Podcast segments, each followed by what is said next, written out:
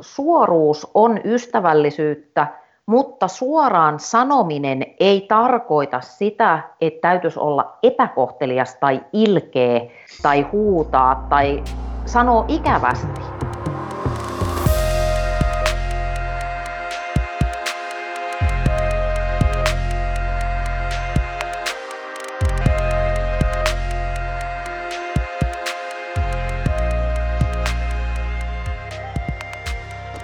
Tervetuloa Flow Akatemian podcastin pariin jälleen, jossa käsitellään työn, urheilun ja taiteen huipputekijöiden flow-kokemuksia ja näkemyksiä. Minä olen Jussi Venäläinen, seurassani Lauri Eggman. Ja maailmantilasta johtuen ollaan jälleen täällä etäyhteyksien päässä.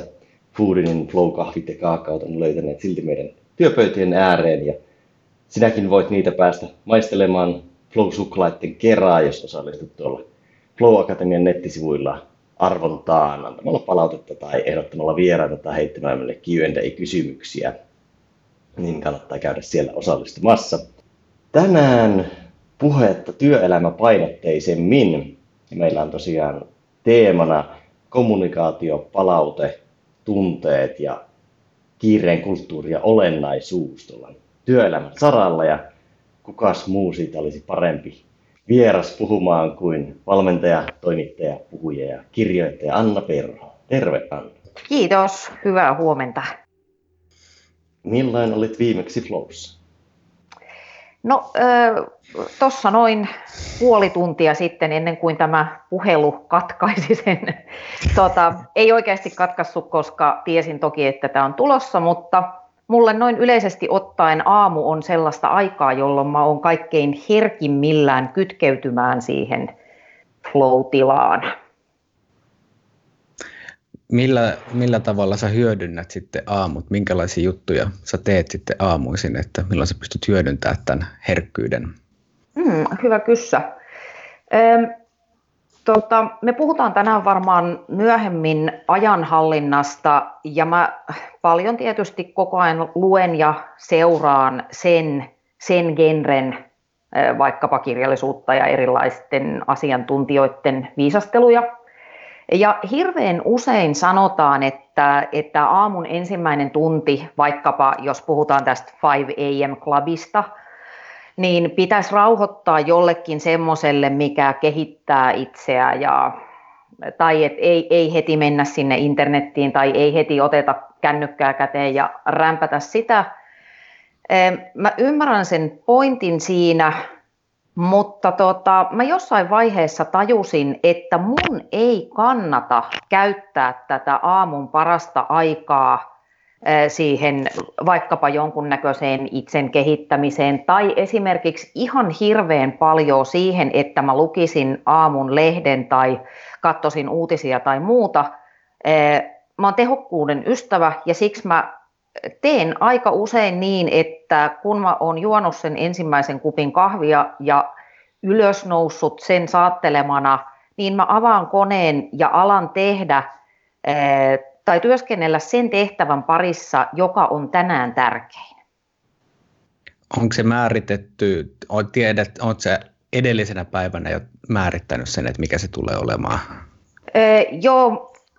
Joo, viimeistään edellisenä päivänä, mutta mä suunnittelen mun ajankäyttöä sillä tavalla, että mä käytän yleensä sunnuntaisin semmoisen 30-pari tuntia aikaa siihen, että mä suunnittelen sen alkavan viikon ja ehkä jopa jo vähän sitäkin seuraavaa viikkoa, niin että mulla on semmoinen aika hyvä näkymä siihen maanantai-aamuna, kun kello soi ja se viikko ja ralli alkaa, että mitä tämän viikon aikana suurin piirtein pitäisi tapahtua, jotta mä voisin perjantai-iltapäivällä ajatella, että eipä tullut maailma valmiiksi, mutta sainpahan tehtyä nämä 5-15 tärkeintä asiaa. Ja tuossahan ei sinänsä, niin kun, jos miettii vaikka sitä 5 a.m. clubia ja näitä, niin kun, mikä niiden intentio on, niin sehän on pääasiassa se, että ihmiset ei menisi heti reaktiiviseen tilaan. Niin tuossahan sä kumminkin aloitat tosi proaktiivisesti tuon aamun, että se on tavallaan jossain määrin linjassa, mutta niillä ehkä lähtee kevyemmästä tai sille rauhoittuneemmasta kulmasta monesti. Jes, toi on hyvä pointti, toi rauhoittava kulma, mutta mä jäin itse siinä kiinni sellaisesta ajatuksesta, josta mä aina muita varoittelen. Eli no, ne opettaa muita, jotka eivät itse osaa. Niin sitä rauhallisuutta jankataan meille niin paljon, että sen alta on jo vähän unohtunut se, että on myös aikoja, jolloin kannattaa olla tosi tehokas. Et myös sille pitäisi olla herkkä ja ylipäätään sille rytmille, että miten mä niin kun rakennan sitä kontrastia siihen päivään, että milloin on aika olla rauhallinen ja milloin on aika ottaa ja toimia ja taistella. Ja siis tämä ei ole mikään yleispätevä neuvo, mutta omalla kohdallani mä huomasin, että se, että mä menen suoraan sinne syvään päätyyn noin 20-30 minuuttia sen jälkeen, kun mä oon saanut silmät auki, niin se on mulle todella hyvä ja tehokas tapa esim. Tehdä töitä ja saada se päivä rullaamaan. Että, kuten ehkä tässä puheen intensiteetistä huomaatte, kello on nyt 10:15, kun me tätä tehdään, niin sitten tämä kone on niin kuin aika hyvin käynnissä. Mutta tuossa sanotaan noin 1-2 jälkeen, niin sitten se rupeaa se intensiteetti tippumaan, mutta ei se mitään. Mä niin kuin hyväksyn sen takia, että iso osa sitä päivän tärkeää on tehty, kun mä olen pystynyt hyödyntämään sitä parasta potentiaalia itsessäni, joka todennäköisesti minussa tänään on käytössä tai ilmenee. Pääseekö kiinni tähän? Kyllä. Ja niin, ja siis kyllähän tietyllä tavalla, että se tuo jonkinnäköistä mielen rauhaa, että jos sä tiedät aamulla, että mitä sä rupeat tekemään, että kädet voi olla aktiiviset, mutta mieli tietyllä tavalla tyynenä just sen takia, että mä tiedän, että mitä tehdään. Että sen sijaan, että on semmoisessa oudossa limbotilassa, että sä vähän arvot ja puuhastelet, että silloin sä oot tekemätön, mutta et välttämättä rauhallinen. Tuosta on tosi hyvä esimerkki, tuo Steven Kotler, yksi flow-asiantuntija, niin hän tekee niin, että jopa käy vaan vessassa ja menee heti kirjoituspöydän ääreen, kun hänellä on tälläkin hetkellä 3 kirjaa menossa. Niin käy vessassa 3 minuutissa sängystä noustua, niin on koneen ääressä. Ja hän osittain perustelee sitä myös sillä, että hän ei tavallaan oikein ehtiskään herätä.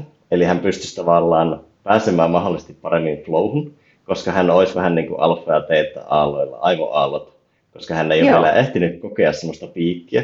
Ja sitten hän kirjoittaa 4 tuntia ja herää aina 3:45 kirjoittamaan sen 4 tuntia ja sitten alkaa se normityöpäivä ja säläpäivä. Mutta hän tavallaan kirjoittaa tämmöistä, niin kuin pyrkii tolleen saamaan semmoisen luovan ja intuitiivisen tilan, kun mikään ei ole ehtinyt edes käytännössä tulla omia ajatuksia.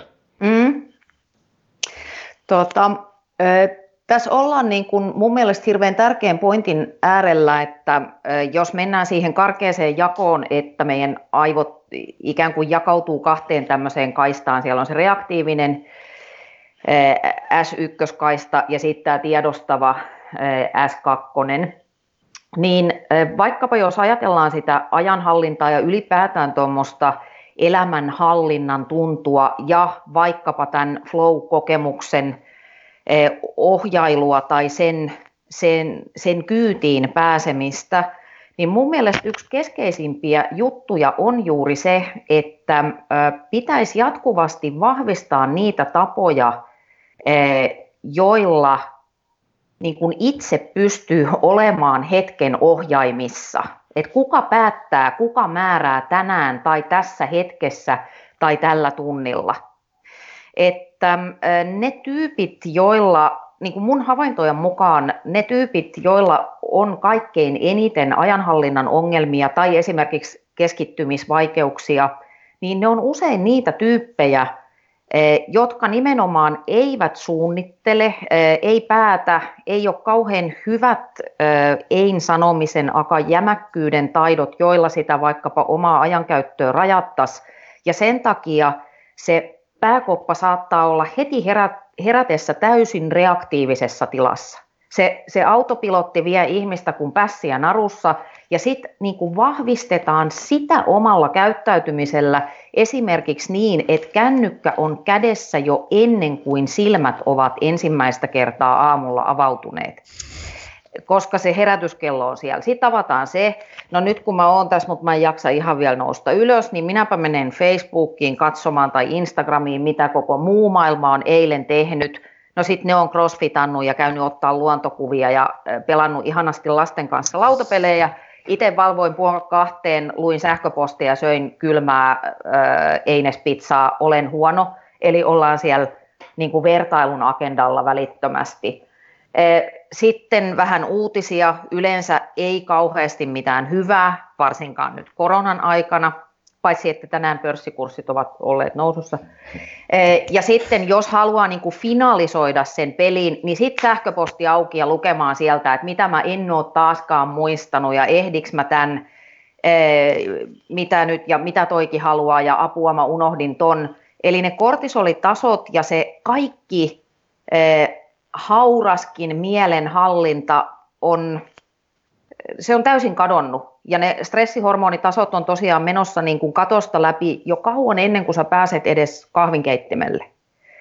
Niin siinä mun mielestä, että jos vähän niin kuin kierrellään tätä aamuteemaa, niin siinä on niin kuin iso paikka vaikuttaa omaan elämään ja nimenomaan sen flow-tilan tai ylipäätään semmoisen hyvän meiningin vaalimiseen, että suostuks mä päättämään vähän etukäteen, että mille mä pyhitän tämän päivän. Kuka määrää?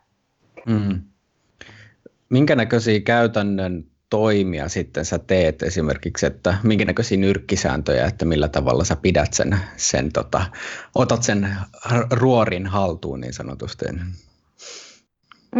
Kyllä se on se suunnittelu, semmoinen niin kuin käytännön asioista se suunnittelu on kaiken A ja O, että kun meillä kaikilla on aina enemmän siellä to-do-listalla kuin me ikinä pystyttäisiin tekemään yhden vuorokauden aikana vaikka, niin se, että mä katon sitä viikkonäkymää ja asettelen niitä tärkeimpiä asioita sinne kalenteriin, niin se rauhoittaa tosi paljon ja ohjaa hirveästi tekemistä ja aivoja.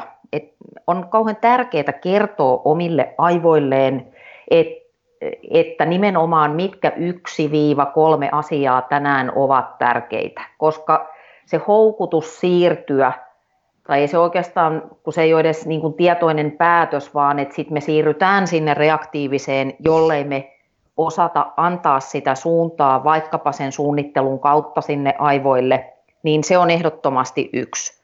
Mihin se suunnittelu perustuu? Pohjimmiltaan se perustuu arvoihin. Mä ajattelen, että ajanhallinta ja priorisointi on pohjimmiltaan arvojen tarkastelua, inventointia, hallintaa, niiden vaalimista. Et en mä voi valita tärkeintä, jos en mä ensin määrittele itselleni, että mikä mulle on tärkeää. Työssä se tärkeä on niitä sen työn ydintehtäviä ja muussa, niin sanotusti muussa elämässä, vaikka mä pidän tämmöistä erottelua sinänsä niin kuin vanhentuneena, mutta kuitenkin, että mitä mä se, mitä mun kalenterista näkyy, niin semmoisen elämän mä saan. Sen pohjalta. No, minkälainen merkitys flowlla on sulle? Miten se näkyy sun elämässä? Ja minkälaisen arvon sä annat sille? Kyllä se on, mites mä sanoisin, vaikea verbalisoida, koska se on ihan siis tärkeimpiä asioita, että ensinnäkin koko mun elinkeino periaatteessa perustuu siihen, että mä saan ammentaa sieltä jostain tuntemattomasta hetkittäin päivän aikana. Ja sitten kuten te mainiosti tiedätte, niin silloin kun on parhaimmillaan, että ne kyvyt ja ne tehtävän asettamat vaatimukset on täydellisessä synkassa toistensa kanssa, niin se tekemisen tehokkuus ja se palkitsevuus on ihan eri luokkaa kuin semmoinen hampaat irvessä tekeminen. Sitten se antaa mielihyvän ja pätevyyden ja itseluottamuksen kokemuksia. Ja sitten, tämä on ehkä nyt vähän shadya tai arveluttavaa sanoa näin, mutta kyllä mä ajattelen, että jos kirjoittaessa esimerkiksi kytkeytyy sellaiseen hyvään flow-tilaan, niin silloin kytkeytyy johonkin hiukan selittämättömään itseä isompaan asiaan. Mm. Mä en osaa yhtään selittää, mitä se on, mutta jotenkin parhaimmillaan siinä menee vähän niin kuin toiseen tilaan ja sitten sieltä saa niin kuin ottaa mukaansa. Et se on vähän kuin annettaisiin luottokorttia ja sanottaisiin, että saat puoli tuntia seikkailla täällä tavaratalossa ja ota mitä haluat. Mutta sitten helvettiin. Kyllä sillä on valtavan iso merkitys. Niin kyllä sille, että jos kaikilta huipputaiteilijoilta tai yleensäkin luovan työntekijöiltä kysytään, että mistä nämä ideat tulee, parhaat ideat tulee, niin harva osaa sanoa silleen ihan selkeästi, että joo, tuolta mun aivosektori ykkösestä tai tuolta, vaan kyllä sieltä tulee yleensä se jonkinnäköinen, että jostain mystisestä pimeästä merestä ne nousee kuplat pinnalle ja siitä napataan kiinni. Joo. No, minkälaisten asioiden parissa sä pääset parhaiten flowhun? Uskoakseni, mä en ole tullut ajatelleeksi tätä koskaan niin kuin ihan tuosta kulmasta, mutta uskoakseni sinne flow-tilaan on helpointa päästä sellaisten asioiden äärellä, jotka lähtökohtaisesti A, jotenkin inspiroi ja B, joissa on jo aika hyvä. Eli kun mä oon 25 vuotta kirjoittanut työkseni, niin se on semmoinen laji, jonka mä tiedän osaavani aika hyvin. Mä en tarkoita sitä, että aina kun otan kynän käteen, niin syntyisi priimaa, mutta jos mä ajattelen, että tekeminen tapahtuu 3 tasolla, että siellä on tämmöinen niin kuin alisuoritus, sitten on ihan ok, semmoinen 7 taso, ja sitten joskus on myös se niin sanottu huippusuoritus, niin tällä rutiinilla mä koen, että lähes aina mä pysyn siellä niin kuin sen keski- ja ylätason välillä, siellä osastossa. Ja se antaa mulle semmoista itsevarmuutta ja luottamusta, että vaikka mä istun tyhjän paperin edessä, on ehkä jonkunnäköinen vielä aikapaine, eikä ole yhtään ajatusta, niin mulla on aika suuri luottamus siihen, että kyllä tästä kuitenkin jotain tulee, että saan mä tästä jotain. Saan mä tästä sen 7-miikka-homman, jos ei muuten lähde. Niin uskon, koska sitten jos ei ole vielä kauhean hyvä jossain tai ollaan selkeästi joidenkin henkilökohtaisten heikkouksien äärellä, niin silloin usein mun mielestä sitä flow-tilaa estää semmoinen ikään kuin liiallinen teoreettinen ajattelu ja se spekulointi, että mitenköhän mulle nyt käy ja apua en mä oikein osaa ja mitä noikin ajattelee ja muuta, joka on se mielentila, jossa mä oon aina kun mä pelaan golfia, joka on säälittävää, koska mä oon pelannut 7 vuotta. Pilannut, no niin. Kuka sun mielestä ilmentää flowta parhaiten? Kuka henkilö sulle tulee ensimmäisen mieleen, jos sä mietit flowta? No kyllä mä ajattelen rock-tähtiä ja pop-tähtiä, tämmöisiä niin kuin todella isoja staroja, jotka saattaa kerätä vaikka kymmeniä tuhansia ihmisiä jonnekin konserttiareenalle, niin siinä ehkä ollaan, voisin kuvitella, että ollaan lähimpänä Jumalaa, mitä voit ikinä päästä ikään kuin tässä flow-ajattelussa, tai silloin se kytkeytyminen sinne jonnekin on varmaan niin kuin volyymiltaan aika iso, plus että silloin sen esiintyvän henkilön flow välittyy myöskin siihen yleisöön, joka oikeasti voi olla kymmenien tuhansien ihmisten jopa laajuinen. Et siinä jaetaan jotain yhteistä kokemusta, jossa on valtava määrä intensiivisiä tunteita läsnä. Sä näet jollain hyvällä keikalla, toki se voi olla siis pienempikin, sanotaan täysitavastia, niin sä näet siellä paljon tuntemattomia ihmisiä, ja jos sä kalastat sieltä jonkun tuntemattoman katseen, kesken jonkun hyvän biisin, niin sä melkein tiedät, mitä se toinenkin ajattelee, koska kaikki ihmiset on kytköksissä toisiinsa tunteiden kautta. Et se on se meidän yhteinen kieli. Ja mun mielestä se flow-tila ja sen kanavointi, niin se on aina tavalla tai toisella niin kuin yhteydessä niihin tunteisiin, ja sitä kautta me voidaan tietenkin sit päästä yhteyksiin muiden ihmisten kanssa. Tuossa on mielenkiintoista konserttimielessä se, että ihmisethän menee maksaa siitä, että ne katsoo sitä esiintyjää flowssa. Koska jos se vetäisi vaan semmoisen levytysstudio-setin, joka olisi puhdas, neutraali, niin ei ne sitä halua katsoa, vaan haluaa nähdä sen Michael Monroe, kun se kiipee sinne telineisiin. Ei ne halua nähdä sitä paikallaan, vaan laulamassa puhtaasti. Joo, ja sitten se, että tämähän on nyt tosi kiinnostavaa, kun tosiaan teemme tätä podcastia koronan aikaan, eli me istutaan kaikki omissa kodeissamme tai missä istuttekin. Ja nythän on siis ollut tässä jo niin kuin päivien varrella tämmöisiä livekeikkoja vaikkapa, joita eri artistit on esittäneet vaikkapa työhuoneeltaan, tai klassinen niin kuin on livekeikkoja telkkarissa, mutta jostain syystä se ei silti ole ihan sama asia. Ne on tosi hyviä, mutta se ei kosketa samalla tavalla, vaikka se Michael Monroe niin kuin kiipeä siihen trussiin siellä telkkarissa, niin se ei ihan samalla tavalla kuitenkaan kosketa. Sitten semmoinen taiteilija kuin, onko se nyt Michael vai Michel Basquiat, tämmöinen, jolla on niitä töitä, jossa hän maalaa vähän niin kuin roiskimalla. Tämä on siis valtavaa aliarvostusta hänen työskentelytapaansa kohtaan, mutta siis periaatteessa, jos kuvailen sitä tässä nyt näin maallikon sanoin, niin hän niin kuin roiskii maalia jättimäisille kankaille. Siitä on videoita YouTubesta. Niin siinä kyllä on ihminen jonkinlaisessa tilassa. Joo, laitetaan kuulijoille show notesia, että voi käydä sitten tsekkailemassa sieltä tätä näin luomisprosessia.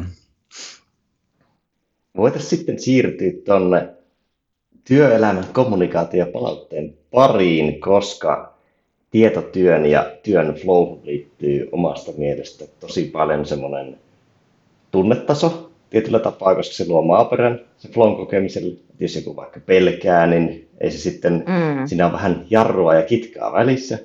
Ja sitten välitön palaute on tärkeää kaikessa flown kokemisessa, mutta myös työelämässä, koska usein vaikka luovassa työssä, niin pelkkä itsearviointi ei aina riitä. Jos sen tehtaassa on helppo arvioida, että jos pistät yhden valikan laatikkoon ja toisen perään, niin olet tehnyt työn ja oletko tehnyt sen hyvin, mutta tietotyössä ei aina tiedä, niin se palaute on tärkeää, kommunikaatio.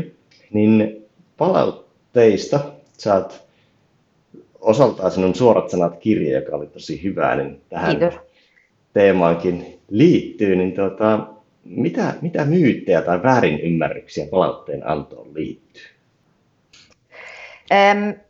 Yksi semmoinen niin kuin klassinen myytti on esimerkiksi se, että pidetään katon nyt nämä asiat vaan asioina. Et mä sanon sulle nyt tästä asiasta, mutta tämä on vaan asia. Jos mä sanon sen sulle henkilökohtaisesti, niin ei se ole asia. Se on meidän välinen keskustelu. Mä haluan viestiä sulle jotakin sellaista, mitä mä toivoisin sun ehkä tekevän toisella tavalla. Eli palautetilanteessa niin siinä kohtaa kaksi ihmistä. Sitten palautteeseen usein sisältyy ehkä siltä palautteen antajaltakin itseltä salaa vähän semmoinen koston agenda, että mua ottaa päähän jokin asia, jonka sä olet tehnyt, ja nyt kun mä sanon tästä, niin mä vähän niin kuin rankasen sua, että mä toivonkin, että sulle tulee vähän paha mieli. Se on inhimillistä, mutta sitten jos ajatellaan, että kuinka toimivaa se on sen tavoitteen kannalta, niin ei kovinkaan toimivaa. Koska jos mä sanon toiselle, että kuule aina säkin oot myöhässä, et kuule mieti nyt vähän ja mieti sitä, että kuinka paljon muut kärsii siitä, että me joudutaan aina aloittamaan tämä kokous uudestaan, kun teikäläinen tulee tänne varttia myöhemmin. Niin sanooko se toinen osapuoli, että totta muuten, kiitos Anna, mä en ole tajunnut tätä, mä aionkin nyt muuttaa tapani ja tsempata jatkossa. No, vaan sieltä selkäytimestä tulee vastustamaton halu alkaa selittää sitä, eikö niin, että miksi mä oon myöhässä. Mä tunnen valtavaa tarvetta puolustautua, että okei, olin myöhässä, mutta entäs sä silloin 2 viikkoa sitten torstaina. Ja sitten me ollaankin semmoisessa tilanteessa, missä sen palautteen antamisen varsinainen tavoite on täysin kadonnut. Ja sitten me ollaan jossain kummallisessa väittelyssä siitä, että kumpi on enemmän myöhässä sen sijaan, että mietittäisiin tapoja, että miten voitaisiin aloittaa kokoukset vaikka ajoissa. Mitä siitä palautteesta voisi niin sanotusti puhdistaa, koska siinähän tulee hirveästi ylimääräistä, että jos niin kun laitetaan kaikki mahdolliset tunteet ja menneisyyden rikkeet siihen päälle, niin mitä kaikkea siitä kannattaisi lähteä puhdistamaan, jotta se informaatio välittyisi mahdollisimman kirkkaasti ja se olisi helppo ottaa käytäntöön sitten? No semmoinen tosi hyvä malli, jonka mä voisin heittää tähän, on tämmöinen non-violent communication, NVC. Jota siis opetetaan Suomessakin. Ja siinä on tämmöinen 4-portainen malli, jota voi harjoitella vaikkapa sillä tavalla, että ajatellaan, että tämän podcastin jälkeen niin te haluaisitte antaa toinen toisillenne palautetta siitä, että miten tämä meni.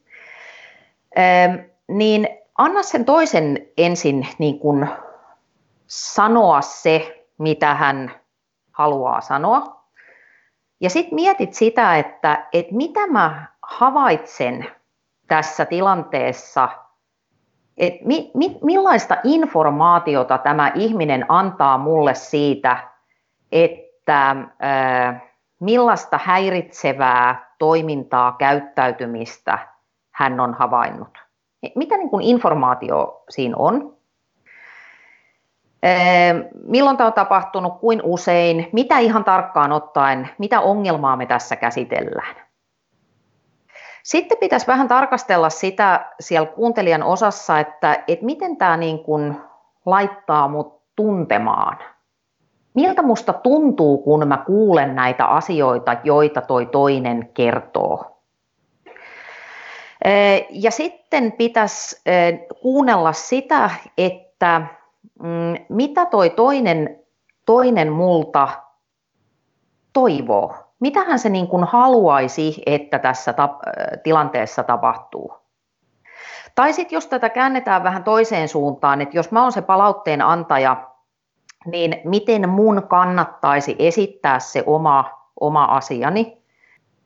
Yksi sellainen myytti, joka myös liittyy ylipäätään tunteiden näyttämiseen työpaikoilla tai oikeastaan millä vaan näyttämöllä on se, että me ajatellaan, että tunteet ja tunteilu on jotenkin sama asia. Että se, että jos mä näytän tunteita, niin se tarkoittaa sitä, että mä paiskon tavaroita ja ovia ja huudan tai itken tai tapahtuu jotain valtavan isoa ja jälkikäteen niin kuin hirveän noloa, jos me ajatellaan sitä vaikka johonkin kuivaan toimistoympäristöön, mutta se sitten taas vaihtoehtona, että ikään kuin kielletään niiden tunteiden olemassaolo, niin sekään ei oikein toimi, koska se, että tunteista ei puhuta, ei tietenkään tarkoita sitä, etteivätkö ne olisi olemassa, vaan silloin kun me survotaan ne vaan johonkin tämmöiseen paisuntasäiliöön, niin ennemmin tai myöhemmin se säiliö täyttyy ja räjähtää. Aika niin kuin klassinen ajatus sinänsä. Niin siksi, jos ottaa oikein koville, jos huomaa, että nyt mä oon muuten sellaisessa tilassa, että mä saatan oikeasti räjähtää tässä, niin on ihan hyvä vetää vähän henkeä, yrittää ensin vähän laskea sitä, hillitä, rauhoittaa sitä omaa tunnetilaansa, ettei niiltä jalansijoilta niin kuin ryntää sanoa sitä, mikä harmittaa, vaikka se sinänsä olisi ihan perusteltu. Mutta sitten voi sanoa, voi harrastaa tämmöistä niin sanottua validointia. Eli voi sanoa, että hei, mä oon tosi huolissani, tai mua pelottaa, tai mua vähän harmittaa, tai mä oon vähän pettynyt. Eli mä annan sille tunteelle nimen, koska se toinen osapuoli näkee sen musta joka tapauksessa. Me nähdään toisistamme uskomattoman pienistäkin eleistä, että tuolla ei ole kaikki ihan ok. Sitten mä kerron silleen, että okei, että nyt mua vähän huolestuttaa tämä homma. Niin se rentouttaa heti kaikkia. Okei, huhhuh, hienoa, että sanoit tämän. Ja sitten sen jälkeen mä kerron heti, mikä on pielessä. Niin kun tämä asia ei toimi. Ei mitään hampurilaisia eikä mitään johdattelua, vaan se on niin kuin reilua ottaa. On reilua ja ystävällistä sanoa suoraan ja heti. Mutta sitten sen jälkeen voisi esittää toiveen, että hei, näin on asiat, mä en ole tähän ihan tyytyväinen. Mitä mieltä olet siitä, jos me tekisimme näin, tai vielä parempi, kysy siltä toiselta, mitä sä ajattelet tästä, miten me voitaisiin ratkoa tätä tai saada tätä asiaa paremmalle tolalle. Se on ihan eri asia osallistaa sitä toista siihen dialogiin kuin marssia siihen pöydän ääreen ja sanoa, että no niin, että nyt tämä muutetaan ja nyt ei enää tällaista ja tollaista. Niin, että se on sitten, nimenomaan dialogi. Niin, joo. Ja siitä se sitten toivottavasti tosiaan kasvaa niin kuin dialogiksi eikä semmoiseksi molemminpuoliseksi ilmoitteluksi tai jälleen kerran kilpailuksi siitä, kuka saa olla enemmän oikeassa. Ja sitten vielä yksi sellainen hyvä ohjenuora on vaikkapa se, että jo ennen kuin aloitat sen palautekeskustelun, niin aloita tai mieti sitä, että mikä on se toivottu lopputulos. Mihin mä toivoisin, että tämä keskustelu johtaa. Ja kun siitä muistuttaa itseään riittävän usein sen keskustelun aikana, niin se pitää vähän sitä niin kuin omaakin kommunikaatioa semmoisessa kontrollissa, että siinä ei ala nimenomaan syytellä tai rähistä sille toiselle, koska se vie poispäin siitä, mitä halutaan. Toi on tosi hyvä toi niin kuin tietynlainen, voi sanoa tosi bluntisti, tunnetasojen kalibrointi, eli silleen, että pystytään niin kuin ilmaisemaan, että mistä tämä tulee, koska se myös se väistämättä sävyttää sitä omaa viestiä, ja se on toisen helpompi ymmärtää se, että jos vaikka, okei, että mä tunnen niin kuin nyt aika paljon vaikka ärsytystä tästä näin, niin sitten toinen pystyy sen kautta tulkitsemaan sitä, että okei, että, niin kuin, että sen takia se viestin sävy voi myös muuttua tässä. Joo. Mun ehkä paras esimies ikinä oli tämän taidon mestari. Mä olin semmoisessa tuotantoyhtiössä töissä ja tämä tyyppi oli sen omistaja, toimitusjohtaja. Eli hänellä oli niin kuin hierarkisesti korkea asema. Se oli siis sinänsä kauhean demokraattinen työyhteisö, mutta kuitenkin hänen ei olisi jotenkin ollut pakko toimia tällä tavalla. Mutta hän aika usein esimerkiksi aloitti palaverit ihan vaan kertomalla parilla lauseella, että meidän lapset on taas kipeitä ja on valvonut koko yön, että hohojakkaa. Niin se oli jotenkin hirveän vapauttavaa, että sitten joku muukin saattoi sanoa, että no niin, että vähän sama juttu tai mulla on semmoinen tai tämmöinen. Niin ne muutamat lauseet toi meidät porukkana paljon lähemmäksi toisiamme kuin jos kaikki olisi tullut istumaan sinne ja sitten me oltaisiin huomattu ainakin jollain tasolla toisistamme, että okei, että näyttääpäs toi vaikka ärtyneeltä toi meidän toimari, vaikka oikeasti hän oli väsynyt ja ehkä vähän huolissaan, kun lapset on kipeät. Niin aika pienillä ilmaisuilla pystyy tekemään suuria juttuja sen ilmapiirin suhteen. Niin ja siinä kuitenkin sit ihmiset keskustelee ihmisinä, eli siinä on yhdet sellaiset ammatilliset maskit viestinnän välistä poissa.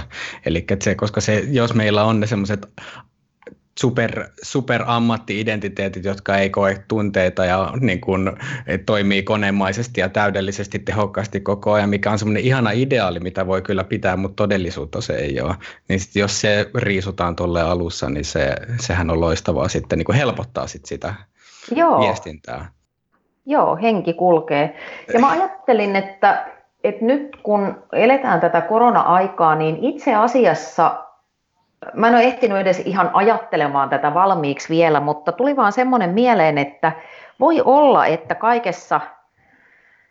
kaikessa kurjuudessaan tai hulluudessaan tämä aika vahvistaa yllättäen tota puolta, koska nyt kun me ollaan täällä kotioloissa ja sitten täällä pyörii lapsia ja kotieläimiä ja täytyy yrittää niin kun yhdistää perhe ja työ, niin se tekeekin meistä yhtäkkiä toistemme silmissä inhimillisempiä ja enemmän just ihmisiä. Mm. Et me lähennytään toisiamme, koska niin kuin sanoit, niin ne ammatilliset maskit, ei ne nyt tästä varmaan niin kuin puutu, mutta niihin tulee hyviä säröjä. Mm. Niin siinä mielessä tästä voi seurata myöskin jotain hyvää. Mm. Tuosta vielä... Siitä suoraan asiaan, niin se resonoi sille, että koska vaikka jos mietitään nyt vaikka tämmöistä hampurilaismallia, että vähän positiivista höystöä siihen päällä, sitä positiivista vehnäpullaa ja sitten sen jälkeen pihvi ja sitten taas positiivista, niin sehän voi sekoittaa sitä, että mistä nyt oikeasti puhutaan, niin onko se sulla justiin pointtina siinä, että pidetään se viesti selkeänä kuitenkin, että mikä sieltä on tulossa? Joo, siinä on niin kuin kaksi pointtia, että sekin me aistitaan kyllä varmasti tämmöisissä tilanteissa, että okei, että nyt on jotain kuraa tulossa, että on epämiellyttävää, niin se keskustelun sävy muuttuu tosi oudoksi, jos siinä vähän niin kuin jaaritellaan niitä näitä pitkän aikaa, koska se palautteen antaja myöskin vähän jännittää sitä tilannetta. Mutta ei se paranna sitä keskusteluilmapiiriä, että siinä puhutaan jostain aidanseipäistä, kun pitäisi päästä siihen itse asiaan. Mm-hmm. Ja sitten toinen juttu on just se, mitä sanoitkin, että jos mä ensin kehun, sit annan sen korjaavan palautteen ja sitten taas kehutaan, niin siitä voi jäädä niin kuin kaksi erilaista ajatusta sille palautteen saajalle. Joko se ajattelee, että jes, että mullahan menee tosi hyvin, että no joo, siellä oli jotain pientä, mutta pääsääntöisesti mä teen ihan oikeita juttuja. Eli se kritiikki menee ohi korvien. Tai sitten hän kuulee vain sen kritiikin ja ne kehut on siinä tilanteessa ikään kuin turhia. Et vaikka sä kiittäisit vilpittömästi jostakin hyvin tehdystä asiasta, niin se vastaanottaja ei kuule sitä, koska hän keskittyy siihen, mitä pitäisi korjata. Niin se on sillä tavalla hyödytöntä. Eli suoruus on ystävällisyyttä, mutta suoraan sanominen ei tarkoita sitä, että täytyisi olla epäkohtelias tai ilkeä tai huutaa tai jotenkin sanoa ikävästi, vaan sano ne faktat ja havainnot, joita sulla tästä tilanteesta on. Hei, mä oon huomannut, että sä tulet kokouksiin yleensä semmoisen 10 minuuttia myöhässä. Se ei ole paljoa, mutta se häiritsee muiden tekemistä. Mitä sä itse ehdottaisit? Tai ensin voisi vielä kysyä sitä, että onko tässä jotain sellaista, mitä mä en tiedä, mistä tämä asia johtuu, koska me ei tiedetä läheskään kaikkea toisistamme. Ja sitten kun se on selvitetty, niin okei, että miten sä niin kuin itse lähtisit ja näkisit, että tätä tilannetta kannattaisi ratkaista? Mm. Niin, että ollaan yhteisen totuuden äärellä sitten myöskin, että niin kuin tiedetään, että mistä tullaan. Joo, tosi hyvin sanottu. Kyllä, että sen palautteen antajan velvollisuus on nimenomaan kerätä sitä ikään kuin semmoisia datapointseja siitä sen toisen käyttäytymisestä. Että miksi, mikä selittää tätä käyttäytymistä, mitä ton elämässä tapahtuu. Ja sitten toisaalta sen palautteen saajan velvollisuus on sitten kans kertoa, että sekään ei ole reilua, että se ottaa niin kuin lainausmerkeissä haukut vastaan, sitten menee työpisteelle ja on siellä, että no, et koitapa itse, jos sun pitäisi viedä vaikka lapsi aina, mä tiedän, dialyysiin ennen kuin tulet tänne. Kamalaa, miksi mä sanoin tämmöisen esimerkin, mutta siis toi oli kyllä tosi hyvin sanottu, että miten päästäisiin sen yhteisen totuuden tai näkemyksen äärelle ja lähdettäisiin sieltä käsin kurottamaan sitä haluttua. Joo, ja silleen tosi tärkeä pointtaus toi, että se vastuu on molemmin puolista, että palauttaa, mutta myös silleen, että vastaanottaa niin kuin selventää sitä tilanteetta, että ei tule niitä semmoisia katkeruudessa vellomisia sitten, että vitsi, että niin kuin, mua ei ymmärretä, mutta muiden on vaikea ymmärtää, että jos pitää kaiken sisällä. Yes. Noista palautekeskusteluista, niin monihan kokee ne tosi vaikeiksi ja mahdollisesti ahdistaviksi, niin tuleeko ne koskaan olemaan helppoja? Ei. Tämä on tyhjentävä vastaus. Mä juttelin semmoisen erittäin pitkän linjan johtajan kanssa, joka on vielä aika tämmöinen niin kuin autoritäärinen tyyppi ja semmoinen niin kuin hyvällä tavalla tosi suora ja ei tarvitse arvailla, mitä hän tarkoittaa. Ja vaikutti mun silmissä kaikin puolin ihmiseltä, jos jollekulle tämä palautteen antaminen on helppoa. Ja mä kysyin siitä, että no mites kun sun täytyy antaa tämmöistä korjaavaa palautetta, niin se on sulle varmaan helppoa. Hän sanoi, että ei ole, että useimmiten kun hän tietää, että tämmöinen keskustelu on edessä, niin hän tuntee vastustamatonta halua hypätä autoon ja ajaa vain jonnekin kauas pois, mikä oli mun mielestä lohdullinen kuvaus sen takia, että jos se on noin kokeneellekin ihmiselle vaikeaa, niin silloin meidän vähemmän kokeneiden ei tarvi olla siitä niin kuin huolissaan tai jotenkin suomia itseään, että vitsi kun mä oon tämmöinen nynny, että miksen mä osaa sanoa suoraan. Se on aina vaikeaa sen takia, että silloin taas se systeemi ykkönen ensinnäkin kytkeytyy päälle. Kun me mennään hankalaan keskusteluun, me ollaan menossa tilanteeseen, jossa on todella isot sosiaaliset riskit, ja jos vähän vielä kaivetaan syvemmälle, niin meidän aivot saattavat tulkita, että tässä on kysymys pohjimmiltaan henkiin jäämisestä. Jos mä menen haastamaan sen lauman toista jäsentä, niin sehän voi niin kuin suuttua mulle. Jos se suuttuu mulle, mut pahimmillaan jätetään tämän lauman ulkopuolelle, jos jään lauman ulkopuolelle, kuolen nälkään tai petoeläimet syövät minut. Siis tietenkään me ei tietoisella tasolla ajatella näin, mutta tämä on se eläin meissä. Et mehän, se on aika pieni osa, joka me niin kuin itsestämme tunnistetaan ja jota me ikään kuin voitaisiin hallita. Ja sitten siinä on niitä sosiaalisia riskejä, että ihmisen suurimpia pelkoja on se kasvojen menettämisen pelko. Ja sehän on läsnä hankalissa tilanteissa, että vaikka mä olisin se palautteen antaja ja siinä mielessä ehkä vähän vahvemmilla, niin siinähän on kauhea riski siihen, että se toinen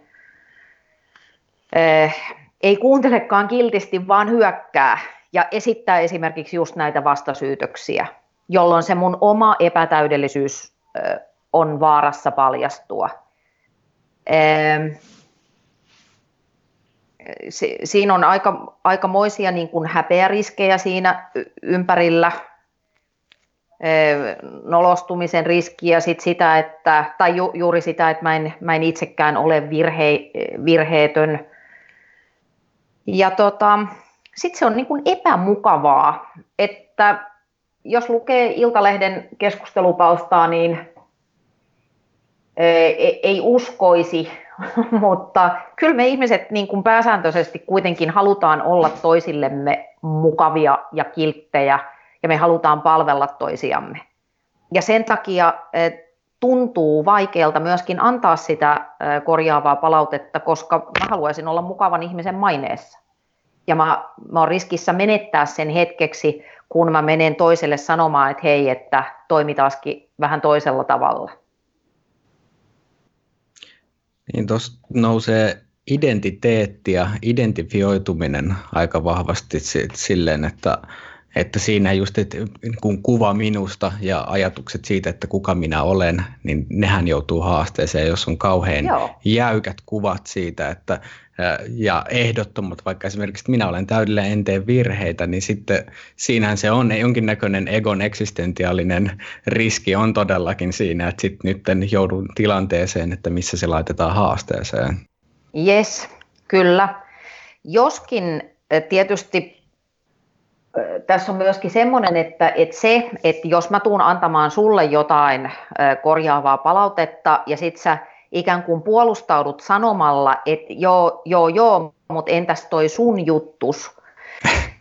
Sehän on sitten taas tämmöinen niin sanottu hallitsijatekniikka, jolla se kritiikin kohde pyrkii väistämään sitä itseensä kohdistuvaa palautetta heittämällä välittömästi sen pallon sille toiselle tai niin kuin siirtämällä sen valokin toiseen osapuoleen, jolloin siihen niin kuin kannattaa vastata niin, että joo, voidaan niin kuin, kiitos infosta, puhutaan tämä sun juttu ensin ja voidaan sen jälkeen mennä sitten tähän minun asiaani.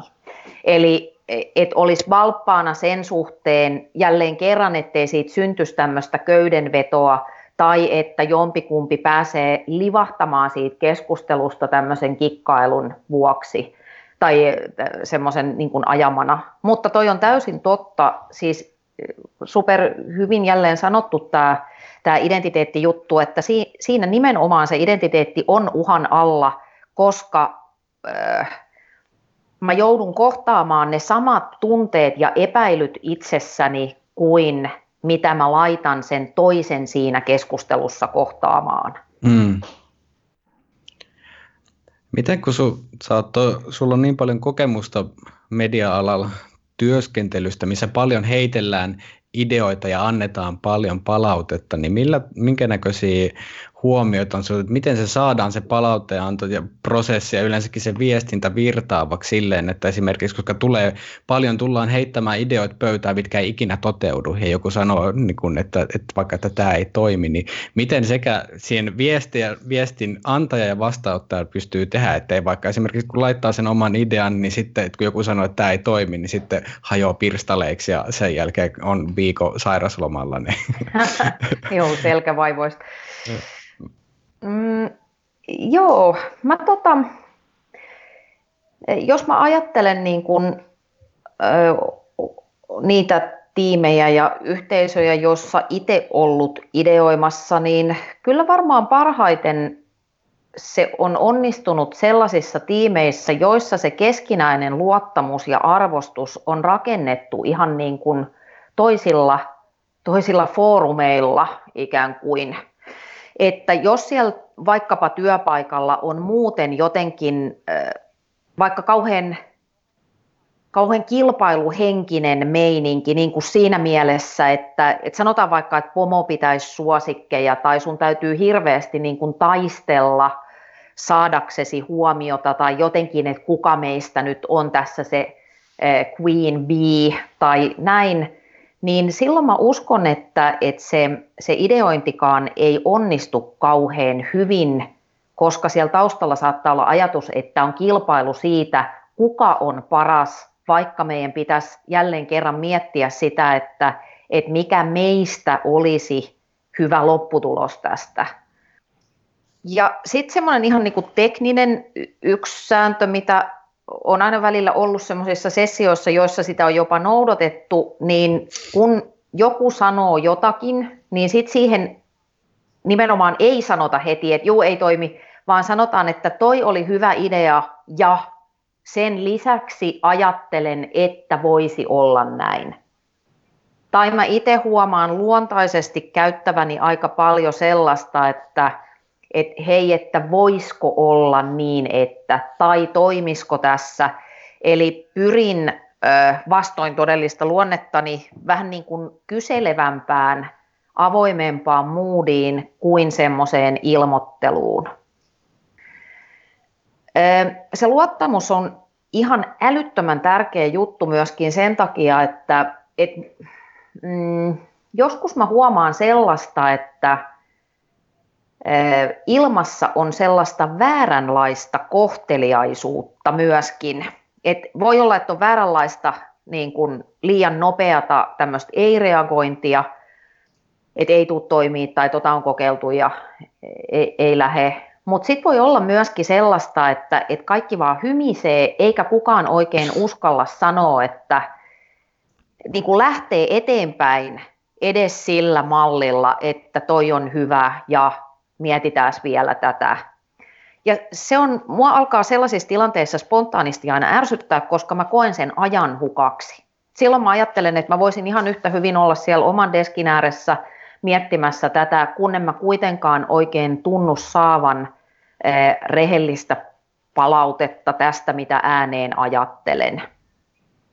Sitten yksi semmoinen hyvä konsti on myöskin se, että mennään sinne jonnekin yhteiseen tilaan ja sovitaan heti alussa, että tästä ei tarvitse tällä kertaa syntyä mitään konkreettista. Että nyt me nimenomaan ajatellaan ääneen.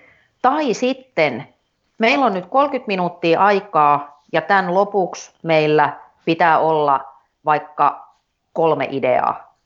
Välttämättä ne ei kaikki ole niin kuin parasta mahdollista, mutta se ohjaa sitä ajattelua ja keskustelua siihen, että me tehdään jotain niin kuin oikeaa. Mm. Mutta kyllä se luottamus on se kaikkein tärkein, että se ehkäisee sekä sitä kohteliaisuutta, että sitä, että jos joku vaikka intoutuu siinä tilanteessa olemaan vähän aggressiivinen tai liian kärsimätön tai muuta, niin sitten ne muut uskaltaa sanoa, että hei, että rauhoitus vähän, että tätä täytyy miettiä vielä vähän syvällisemmin. Mm.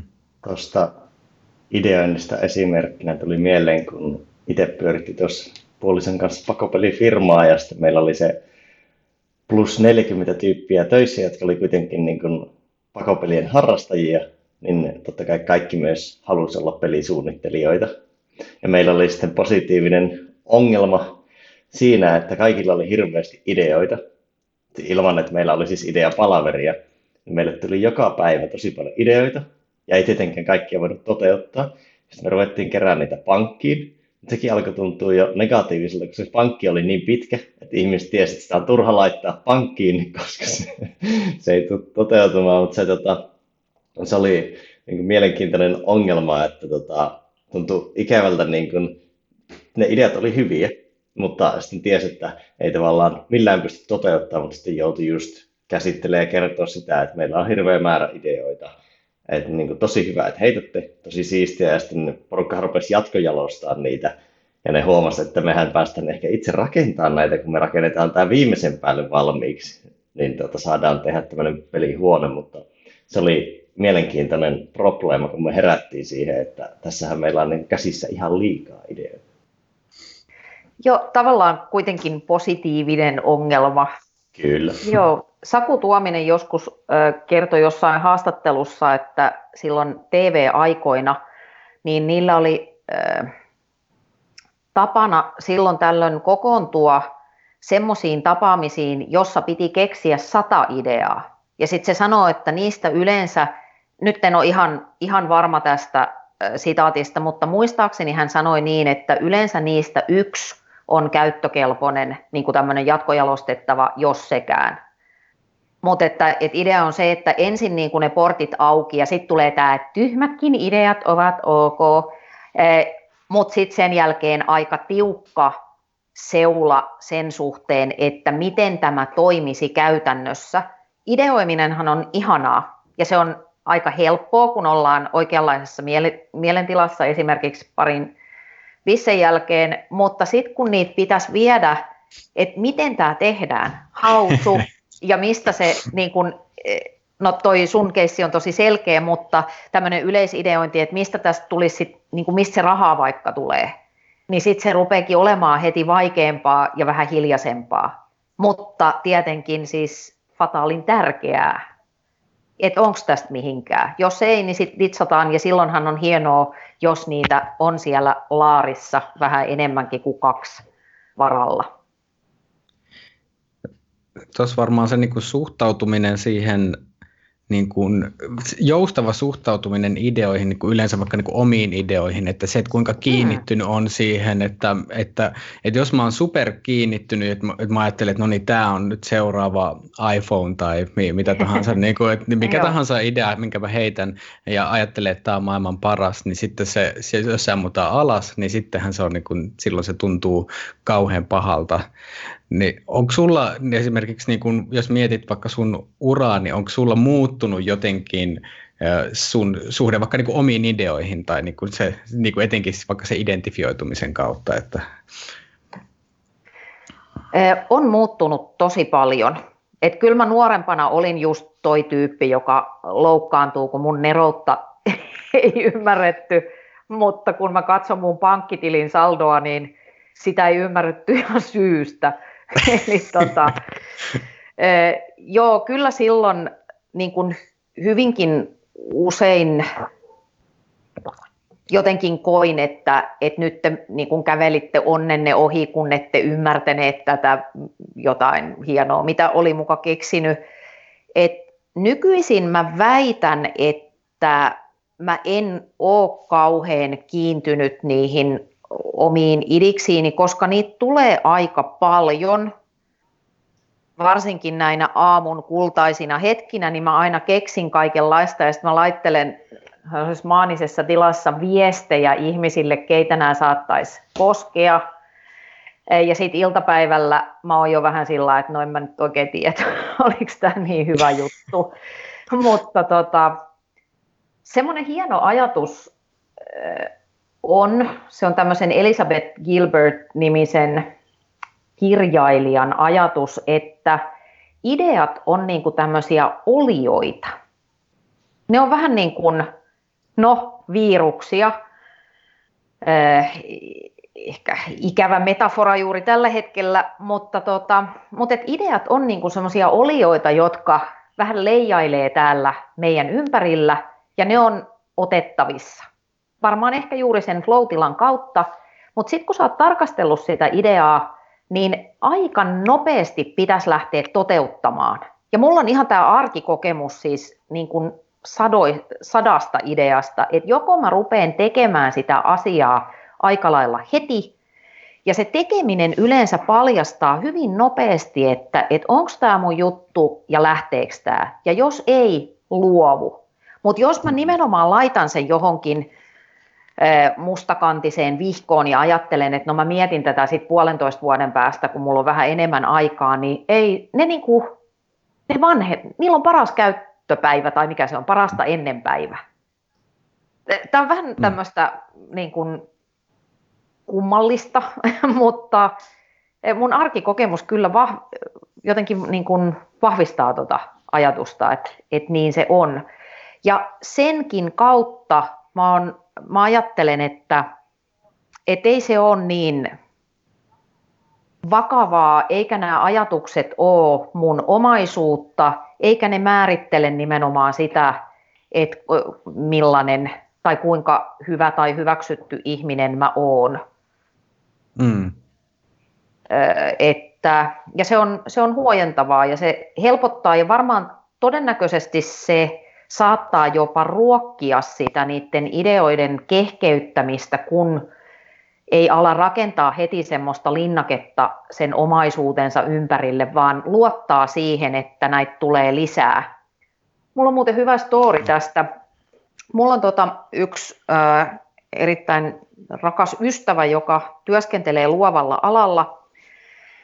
Ja se ideoi sinne entiseen firmaansa semmoisen niin kuin tosi hienon, tämä on nyt vähän hämärää, kun mä en voi sanoa näitä nimiä, mutta hän ideoi tämmöisen todella hienon digitaalisen häkkyrän, joka oli ratkaisuna tosi luova ja kateutta herättävä, ja hän on muutenkin tämmöinen aika idearikas ihminen ja keksi sinne firmaan tai siellä firmassa työskennellessään vaikka mitä. Ja no sitten hän vaihtoi työpaikkaa ja tämän kyseisen digitaalisen häkkyrän kehittämistä jatkettiin siellä entisessä firmassa tietenkin, ja ne keksi siihen lisää hyviä tämmöisiä ekstensioita. Ja mä kysyin tältä mun ystävältä, että eikö sua niinku yhtään harmita silleen, että sä jouduit jättämään sen sun idean muiden käsiin? Niin hän vastasi nanosekunnissa niin, että ei mua harmita yhtään, kato kun mä keksin uusia ideoita. Ja siinä oli jotain niin kuin tosi kaunista siinä luottamuksessa sen suhteen, että kyllä tässä niin kuin kaikkea aina keksii. Joo, huikea tarina ja niin kuin tiivistää kyllä tosi hyvin just sen, että miten niistä voi luopua, että kun tietää, että se seuraava virtaa kyllä sitten sieltä aikanaan. Ja mä itse huomannut semmoisen, että jos on, sekin tuli tuossa mieleen, että se, kun Anna puhuit siitä aikajänteestä, niin olen huomannut sen, että niihin ideoiden syntymiseen liittyvä inspiraatio vähän niin kuin katoaa, ja se olisi hyvä käyttää sut nopeasti.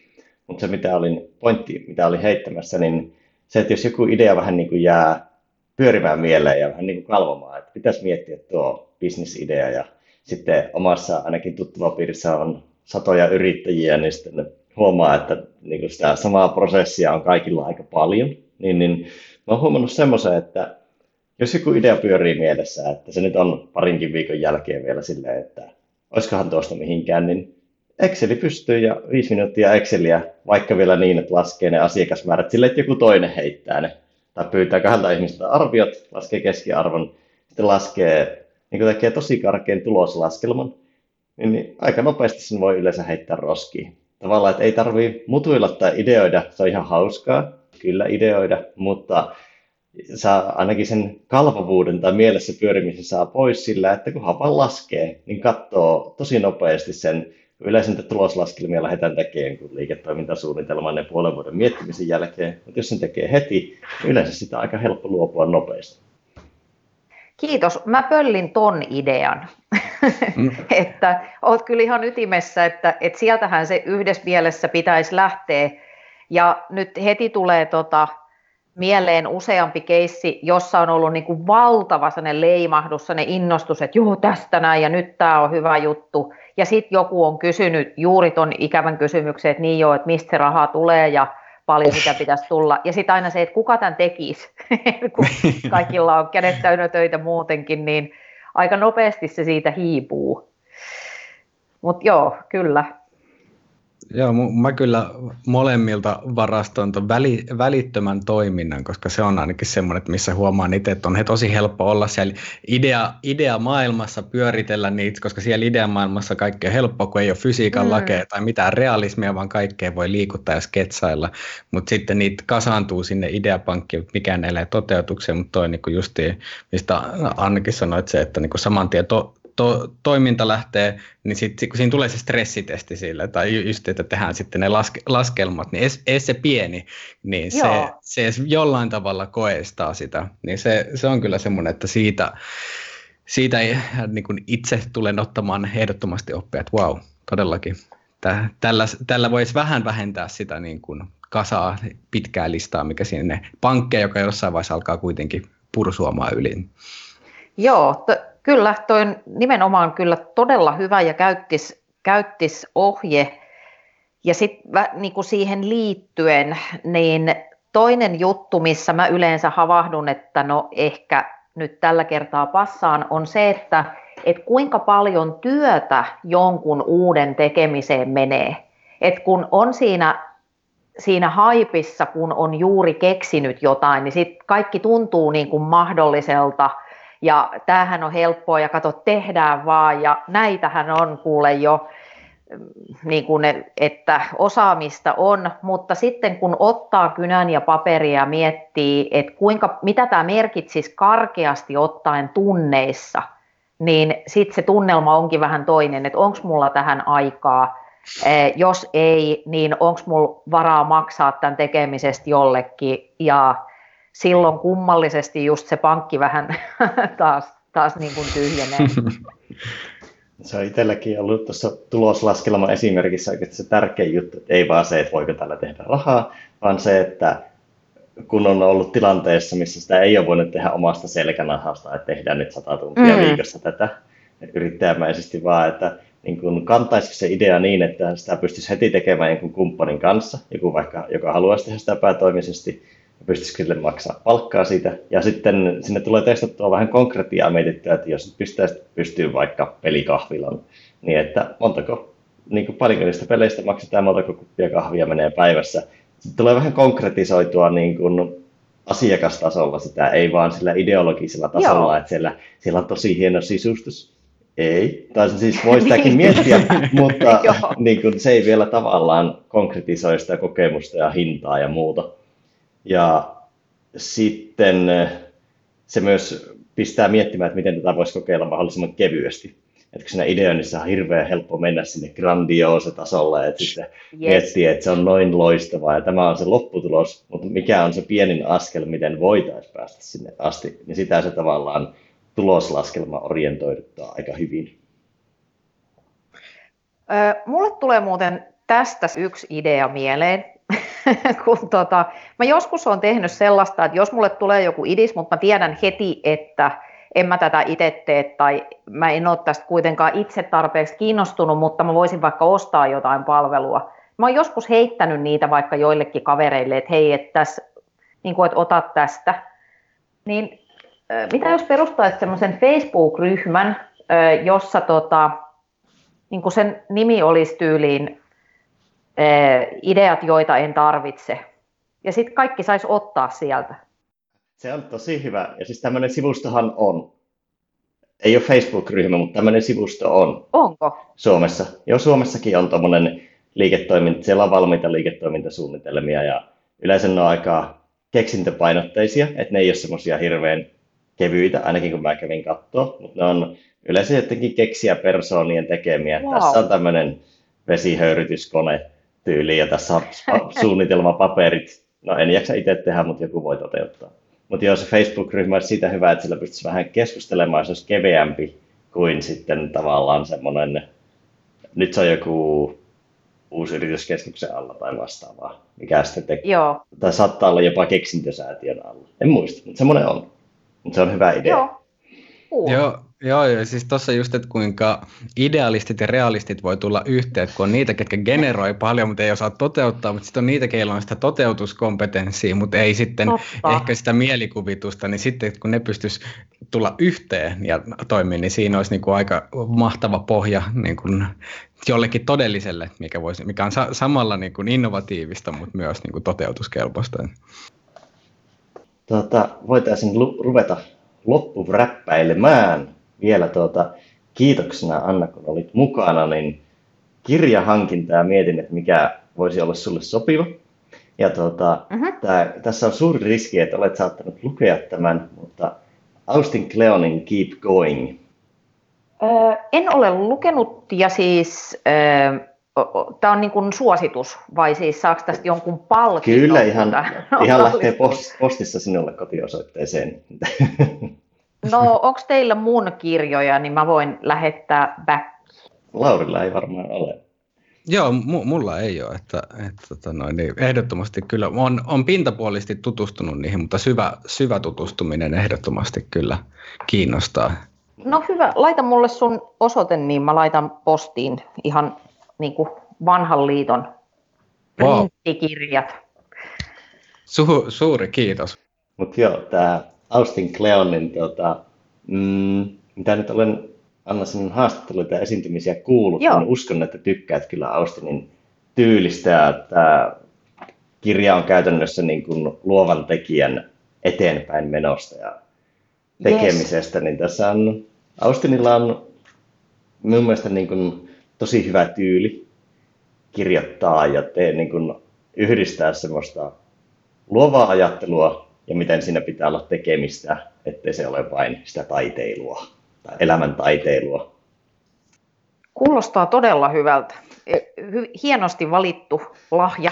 Ja Austinilla on muutenkin hyviä kirjoja, mutta sen takia valitsin uusimman, että olet saattanut lukea ne vanhemmat. Mutta hei. Loistavaa. Mistä, jos kuulijat haluaa vielä, Anna, sinun juttuja seurailla tai tekemistä, niin mistä voi seurailla? No ihan Instagram, LinkedIn, Twitter ja sitten sitten mulla on tämmöinen Facebook-ryhmä, jonka nimi on Anna Mennä muuttujan käsikirja. Mä oon pitänyt siellä maaliskuun ajan tämmöistä live-muutosvalmennusta, joka nyt on sinänsä ohi, mutta siellä on niin hyvä porukka, että mä niin kuin jatkan sitä vähän rauhallisempaan tahtiin. Eli mulla on joka perjantai tämmöinen lyhyt live miniklinikka jostakin rajatusta aiheesta, ja sitten siellä on vähän Q&A-juttuja, ja siellä on työkirjaa ja vertaistukea ja kaikkea kivaa, niin tulkaa sinne ihmiset luokseni. Ja pitää itsekin liittyä. Joo. Liittykääs oikein. Kyllä.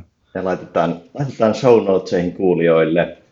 Hei, tämä oli loistava paketti, niin kiitos paljon Anna tästä. Kiitos Lauri ja kiitos kuulijat. Kiitos oikein palataan, paljon. Palataan ensi tiistaina.